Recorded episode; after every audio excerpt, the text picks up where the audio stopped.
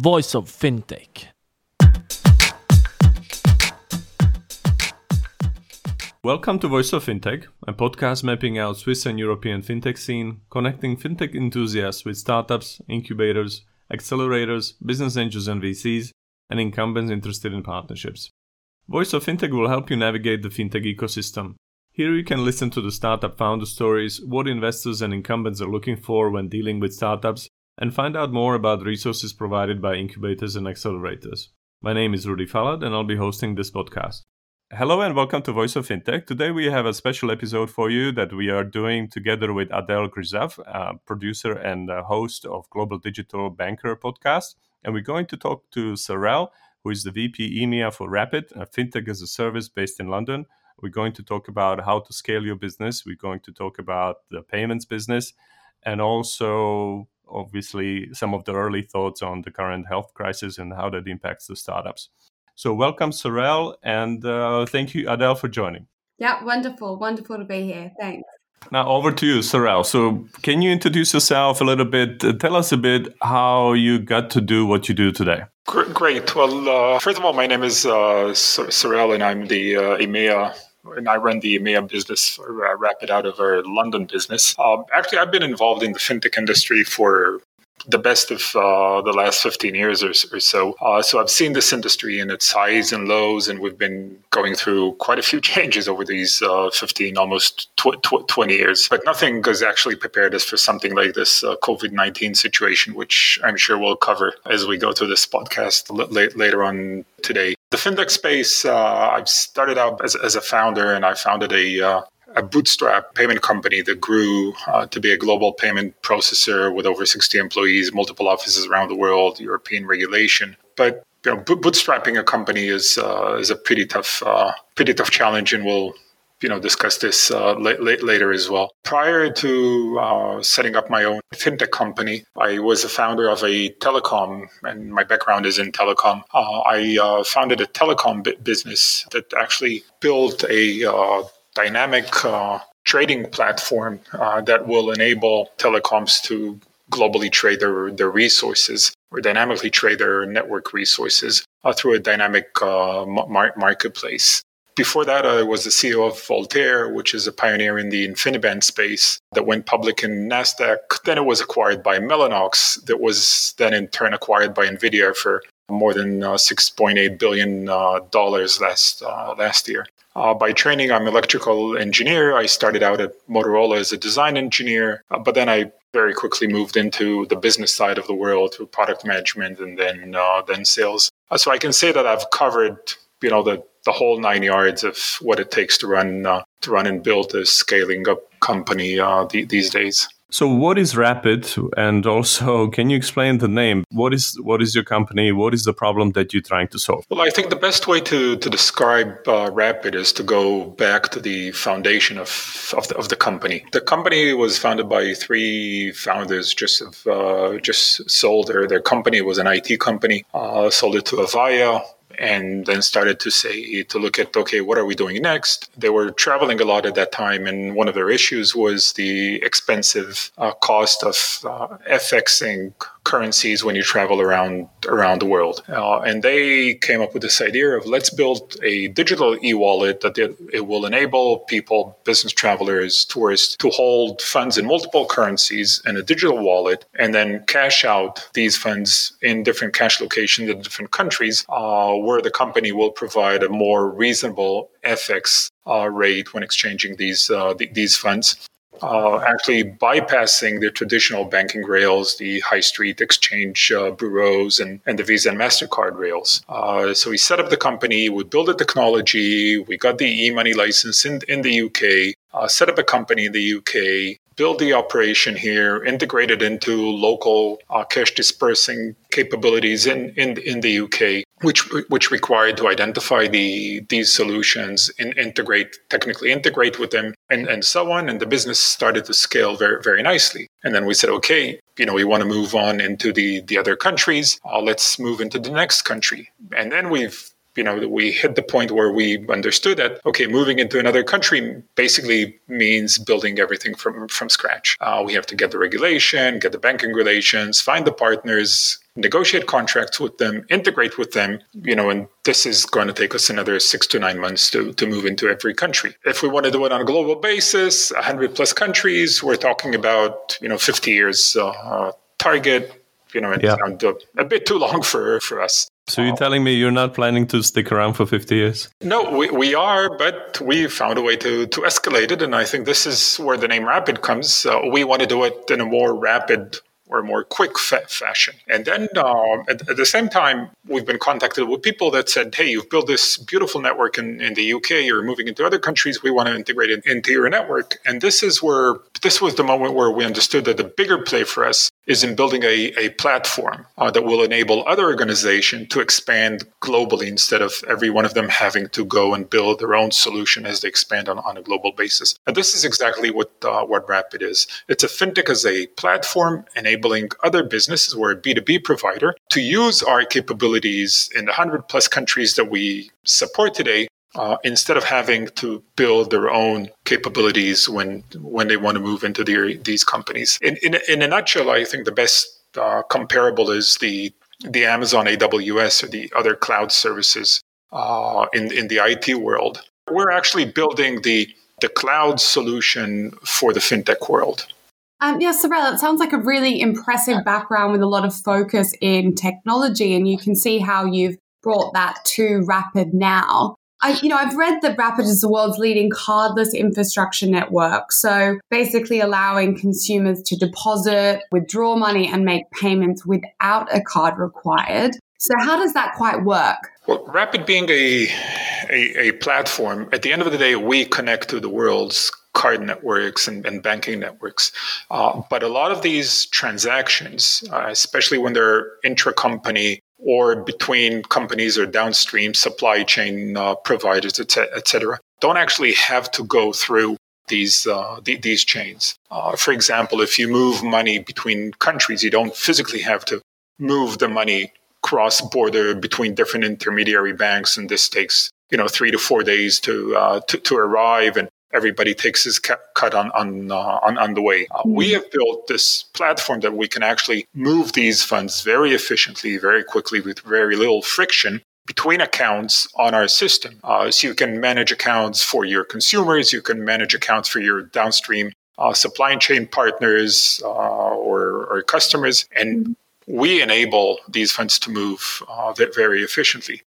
At, at the end, as I said earlier, we we do connect into the traditional networks, but this is only maybe I would say for, for the last mile, you know, to, to get these uh, f- funds out to them. Mm. Um, and I, my other question was, you know, we see a lot of fintechs um, starting up, and some of the early stage startups I see, you know, really trying to identify where their key market will be if they're going to structure themselves as a B2C proposition, uh, B2B. You know, you started as B2C and you've now pivoted to fintech as a service, so kind of working with businesses. So, what was the reason behind, I guess, the initial choice of starting in that B2C space and what really what drove that shift to to b2b down the line you know at hindsight uh, the the initial offering of of, of the comp- of the company in the B2B space was a bit naive. It was from people that you know did not come from the the fintech industry. They came from the IT, from the technology, and they said we can build this uh, this uh, this platform. And then mm-hmm. we've re- realized that scalability is is is the major uh, issue when you're talking about scaling fintech services across the world. And to to go through this scalability for the B2C offering, uh, which requires you know different marketing capabilities uh, customer acquisition is different uh, the scale up is, is different. We've decided to provide these uh, services on a b2b uh, uh, on, on, the b2b side enabling other customers to expand on their consumer uh, offering using mm-hmm. our, our platform. And we've also understood that it's not a single service that these businesses require. It's not only card acquiring on a local basis. It's not only banking solutions. It's not only local alternative alternative payment methods. It's the combination of these services and, and, and many more that enable these businesses to expand globally. Uh, so, so basically, as, as a fintech as a service platform, We do funds collection in all the payment methods that are available in the different countries, anywhere from cash to card to bank banking solutions and local payment methods. We do disbursement. We enable people to pay in the local currency using all of these uh, different payment methods. Uh, mm-hmm. We're a principal member of Visa and MasterCard uh, in both uh, Europe and Asia. So we're able to issue cards and acquire cards locally all of this on the same technology stack, the same API for customers, same integration, one reconciliation file, which is completely game changer. Yeah, it sounds like such a broad offering. And I guess, as you mentioned, the ability to scale is just so, so far greater having that structure than, than before. So, what is your unfair advantage or unique advantage, right? So, if I'm a small business, why should I bank with you and not with someone else, including some incumbents banks who some of them claim they have specific services for SMEs and small businesses around the world as well? I, I would say two things. One, uh, as I've explained, we're, we're not a banking service per, per, se. We include banking services as part of our services. Uh, but mm-hmm. typically, if you're a local uh, small business and you need banking services, you would not come to, to Rapyd. We're, we're not the type of, so, of solution that you know we, we, are right for you. But your high street bank will provide you locally the, all the services you need. You come to us if you're a global business, you want to expand into multiple uh, regions around the world and you have multiple services that you require collection and issuing, disbursement and acquiring, FX, e wallet. Uh, a typical customer uh, would be a global b- business working with us in more than five countries and at least two of our services. You know, if I would call our unfair advantages our ability to, to supply a broad set of services, or basically all of the fintech services a global merchant would need across all the, all the world. I see. Okay, understood. And uh, well, how do you make money though? We try to make it very, very simple. There's no integration costs and no setup costs uh, and no monthly fees. We make money on the transactions that our customers process with, with us. Uh, we take a small fee on top of the cost of these transactions. And this is how we work. We've built a very, very simple structure that supports very large businesses. And for now, it works well, very well for us. So, having been in an open banking environment in the UK and PSD2 in Europe for quite some time now, what's your take on the state of open banking and how has this shifted or changed in the way that it impacts your business and, and your um, opportunities for success? Well, open banking is uh, is a great opportunity for companies like uh, Rapyd, which I would say are API based, and the ability or the opportunity to connect into the, the, the, banking system, the traditional banking, uh, is, is, is huge. Until open banking or PSD2 rate regulation, it was almost Im- impossible to connect into the banking systems. These were, you know, very old systems, very low quality of APIs, and a broad set of APIs for for the, for the different banks. Uh, so, you know, people had to go into screen scraping and solutions like that, where which are not robust and not and not scalable. Now, mm-hmm. with open banking and uh, the AAS and the PIS uh, s- services, this you know just enables us to take the Rapyd capabilities and extend these into the, the banking system. So for us, this is a great uh, a great opportunity. We're looking forward to see this expand uh, as a unified set of APIs across the different banks in, in Europe. Unfortunately, this is not the case today, and there's still too many local variants of the APIs, which are making our life and you know the life of the other Rapyds uh, and the other open banking providers still relative difficult but i expect that as we move in you know towards the end of this year maybe things will be delayed a bit because of the covid-19 but into 2021 uh, we will see these uh, standards being better accepted and, and, unified across Europe. And then, you know, we'll see these services and the new services that this enables uh, start flourishing. Mm. And on that topic, actually, I mean, it is kind of we can't go without speaking about the current global situation that's occurring at the moment. Um, you know, COVID 19 is having massive effects on the small business sector. A lot of consumers as well have been impacted by this, whether it's, um, you know, their employment or as well in just the ways in which they spend money, make payments, what channels they're using. And um, we've seen a number of banks respond to this. So um, on that SME side, you know, offering working capital finance, allowing for loan repayment holidays for borrowers, uh, fee free emergency loans, and that sort of thing. What's your perspective on this? I know it is still early days, um, but what, what do you see as some of the short term and long term, you know, repercussions of this or the impacts of this?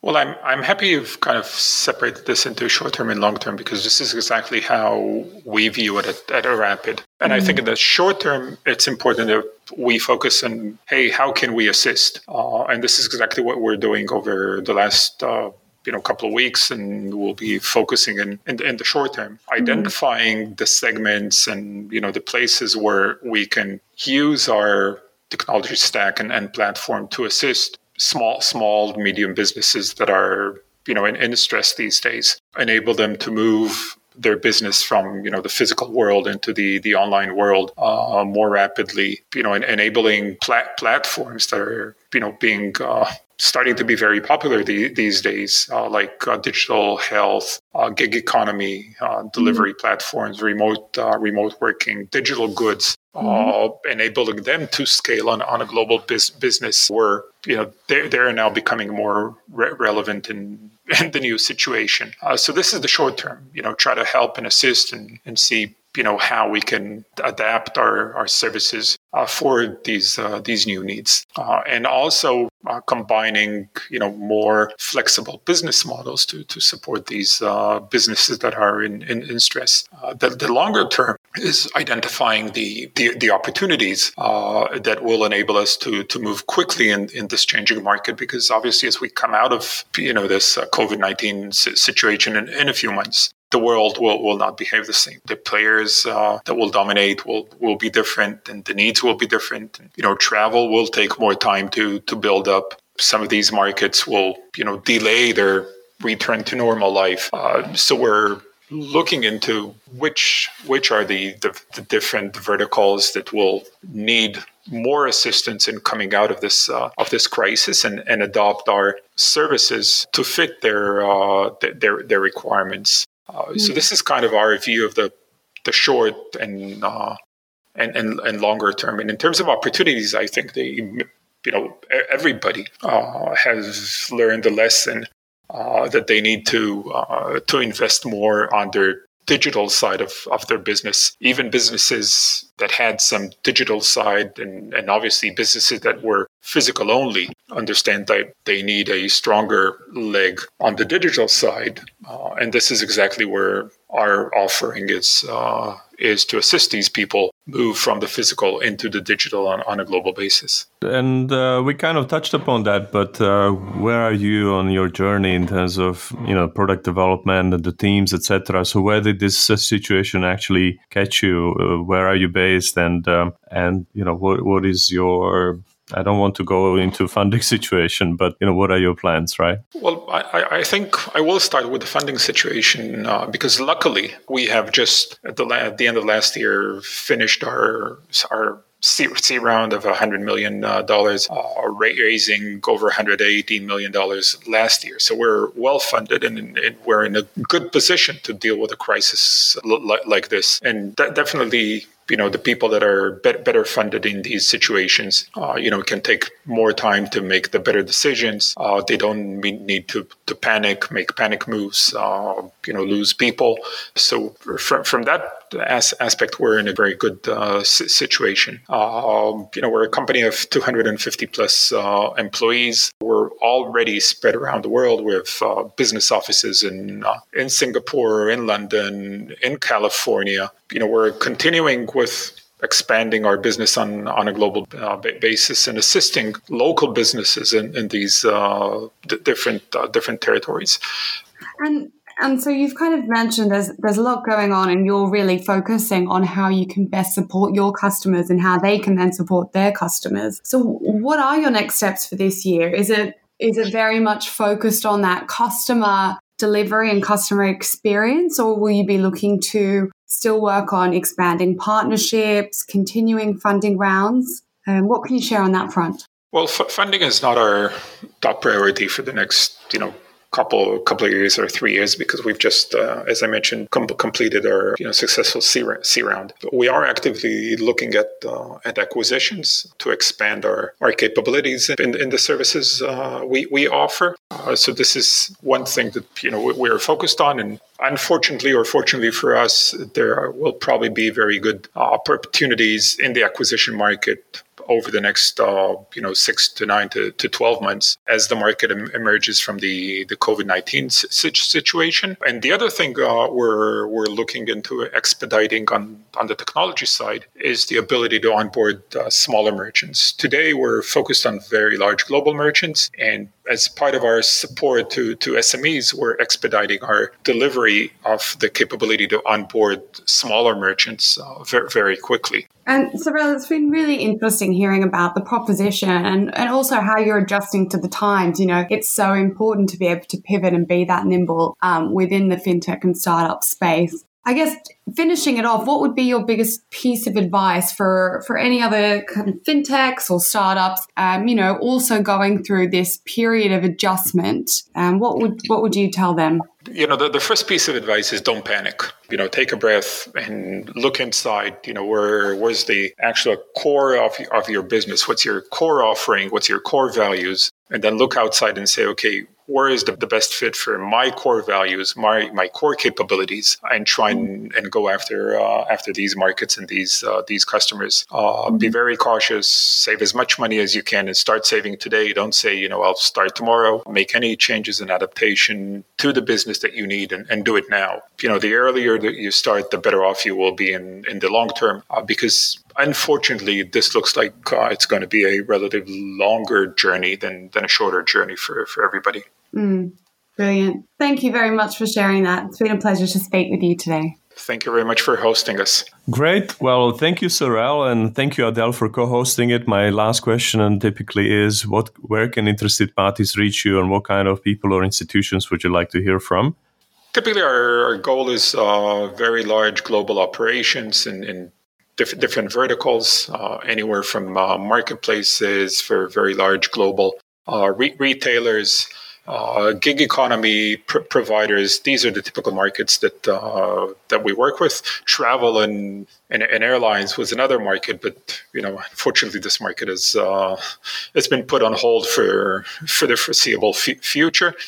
We can be reached on, on the website. It's rapyd.net. My email is sorelt at rapyd.net. You can also uh, find me on LinkedIn. Happy to, to you know to to receive contacts from anybody who's interested to learn more or has any questions or obviously business opportunities. Thank you for listening to Voice of Fintech podcast. If you haven't already, check out also voiceoffintech.com, where you will find all the episodes and additional resources related to the podcast. You can also subscribe to Voice of Fintech on Apple Podcasts, Spotify, Google, or any other podcast app that you like. If you have any suggestions on the topics or guests, or how to make this podcast better for you, please email us at info at voiceoffintech.com. Happy to hear from you. Thank you.